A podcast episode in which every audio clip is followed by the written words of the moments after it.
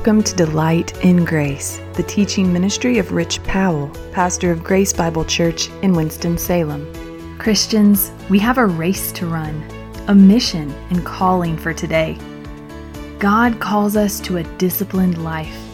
For some of us, that word discipline may have connotations of striving in our own strength to follow rules, as if God saves us by grace, then sends us off to the exhausting and impossible task of being worthy of that salvation.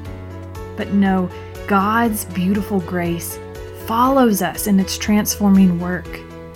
We must discipline our hearts to abide in Christ, to live with the end in view, to surrender to His work, to His heart. But God does not send us out alone. He gives us the Spirit to walk with us and Christ's example to empower us. Today, Rich unpacks 1 Peter 4 7 through 11 in this message titled Disciplined for the Goal. You have your copy of the scriptures open. 1 Peter chapter 4. We continue, we uh, conclude a mini series. It's been a 12 part series. I don't know if you call that a mini series, but it's a sub series within the series of 1 Peter 12 characteristics of people who are free. And the 12th one today is people who are free are disciplined for the goal disciplined for the goal. We're going to be looking at verses 7 through 11 of chapter 4 that Sam just read for us. Look at verse 7, 1 Peter 4 7. The end of all things is at hand. That's kind of startling when you think about it. The end of all things is at hand. What is he saying? He's saying the goal approaches. Do you have your eyes fixed on the goal? Are you living with the end in view? The end is coming. Now, Peter wrote this a long time ago, before any of us was born. I think. No, it was a long time ago. What did he mean? The end of all things is at hand. It means Jesus could come at any minute. And even Peter believed that. Paul believed it too. Do we believe it? The time frame is not our business. It's God's business. Am I living with the understanding that Jesus could come any day? And when that's the case, because I am in Christ, if that is true, and then when Jesus comes, my time under the sun is done. When I see him face to face, I will be glorified like him. Do I live with that end in view? It's refreshing when you encounter somebody who does. And that's what we are called to do. Like the writer of Hebrews says, run the race that is set before us as Jesus did. How did Jesus run the race? Because for Jesus, the end of all things was at hand. How was he running the race? Who, for the joy that was set before him, did what? Endured the cross. That's living with the end in view. It's not escapism. It's not, I'm just going to hide in my corner until Christ comes and then he can gloriously take us out of all this troubled world. No, Jesus lived with the end in view by investing himself totally. That's what we're called to do. Disciplined for the goal. John says it this way, 1 John chapter 3. Beloved, we are God's children now, and what we shall be has not yet appeared, but we know that when he appears, we shall be like him because we shall see him as he is, and everyone who thus hopes in him purifies himself as he is pure. You see, it's an ongoing process. There is nothing in this, there is nothing that Peter presents that will in any way remotely encourage us to stand by and be passive. There's nothing passive about a life of faith. It is an active walk. 1 Corinthians chapter 9 Do you not know that in a race all the runners run, but only one receives the prize? So run that you may obtain it. Every athlete exercises self control in all things. They do it to receive a perishable wreath, but we an imperishable. The reward that awaits us when we are face to face with Jesus Christ. We are running a race. The goal is approaching. Every day, the goal gets closer and closer for us. And so we live with the end in view, nothing ca- passive or casual about living the faith. That being said, look at verse 7 with me again. The end of all things is at hand. What's the next word? Therefore. Well, I've just explained what the therefore is there for. Therefore, be self controlled and sober minded for the sake of your prayers.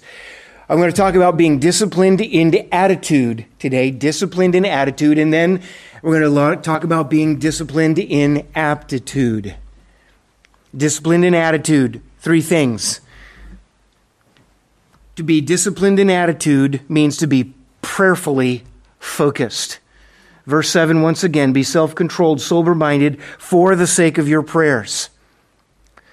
The New King James translates that be serious and watchful in your prayers. It's assuming that the child of God is praying. The child of God is a praying person. Praying to your spiritual life is just as important as breathing to your physical life. How you doing? The Christian Standard Bible translates it serious and disciplined for prayer. I see this as the, the Christian who is praying is a, is a person who is continually drawing near to God. The praying believer is a person who is continually abiding in Christ. The praying believer is a person who is walking in the Spirit. The praying believer is a person who is continually letting the Word of Christ dwell in him or her richly. You are a person who is continually rehearsing God's thoughts because He's the one who is the creator and sustainer of all. And so this is, this is an, a, a call to walk with God. A call to walk with God, communing with Him, delighting in Him and there's reason for this because when you walk with God and you pray in this manner, you are manifesting and confessing your dependence upon God. Not only your dependence, but your resolve to focus upon God and you are acknowledging your relationship with God. And prayer is an alignment for you as you go about the day to day, moment by moment. Your perspective is aligned with God's character and purpose. All of this is wrapped up what he says be self controlled and sober minded for the sake of your prayers. Prayerfully focused. Let me just make something clear here. To be prayerfully focused, he's not calling us to something that you can measure in terms, you don't measure it by how much time you spend in prayer. He's looking more for being disciplined in prayer. Can you say you are disciplined in prayer? If when you pray is only at a time when you think about or a crisis comes up or, oh, if I have time, I'll pray, you're not disciplined in prayer. People who are free are disciplined for the goal, prayerfully focused. This is what Peter is calling us to this morning. Let me make clear, as something I've said before, I've said it a thousand times and I'll say it a thousand times more. You might be busy. And you might be busy doing good things. You might even be busy doing church things. But being busy for God, say it with me, is not the same as walking with God. I don't care how busy you are. If you're not walking with God, your soul is not being nourished. Your soul craves nourishment that comes only from God. And some people can't figure out why they're so busy doing church things, what we would call spiritual things or Christian things, and yet they are dry, thirsty, lonely. We must walk with God.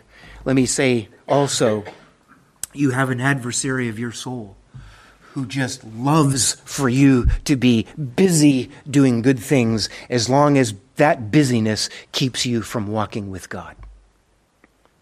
Because he knows that walk with God is what will transform you and people around you. So, prayerfully focused, disciplined for the goal, self controlled and sober minded for the sake of your prayers. Prayerfully focused.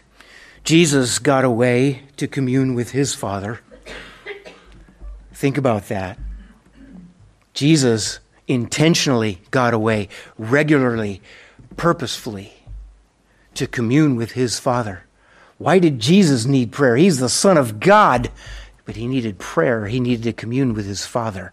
Who are we to think that we don't desperately need that? Prayerfully focused. Here's the second disciplined attitude. The first one is prayerfully focused. The second one is sacrificially loving. Look with me at verse 8. Above all, keep loving one another earnestly, since love covers a multitude of sins. Disciplined attitude, number one, prayerfully focused. Number two, sacrificially loving. Here's another. I'm going to help you, have you help me finish this. Jesus said, Love one another as.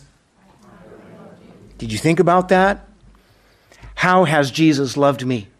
When I think about that, when I think about his love for me, how has he loved me? God so loved rich that he gave what? His son. God loves me by giving himself sacrificially. We're so glad you've joined us for Delight in Grace, the teaching ministry of Rich Powell, pastor of Grace Bible Church in Winston-Salem. You can hear this message and others anytime by visiting our website, www.delightingrace.com. You can also check out Pastor Rich's book, Seven Words That Can Change Your Life, where he unpacks from God's Word the very purpose for which you were designed. Seven Words That Can Change Your Life is available wherever books are sold. As always, tune in to Delight in Grace, weekdays at 10 a.m.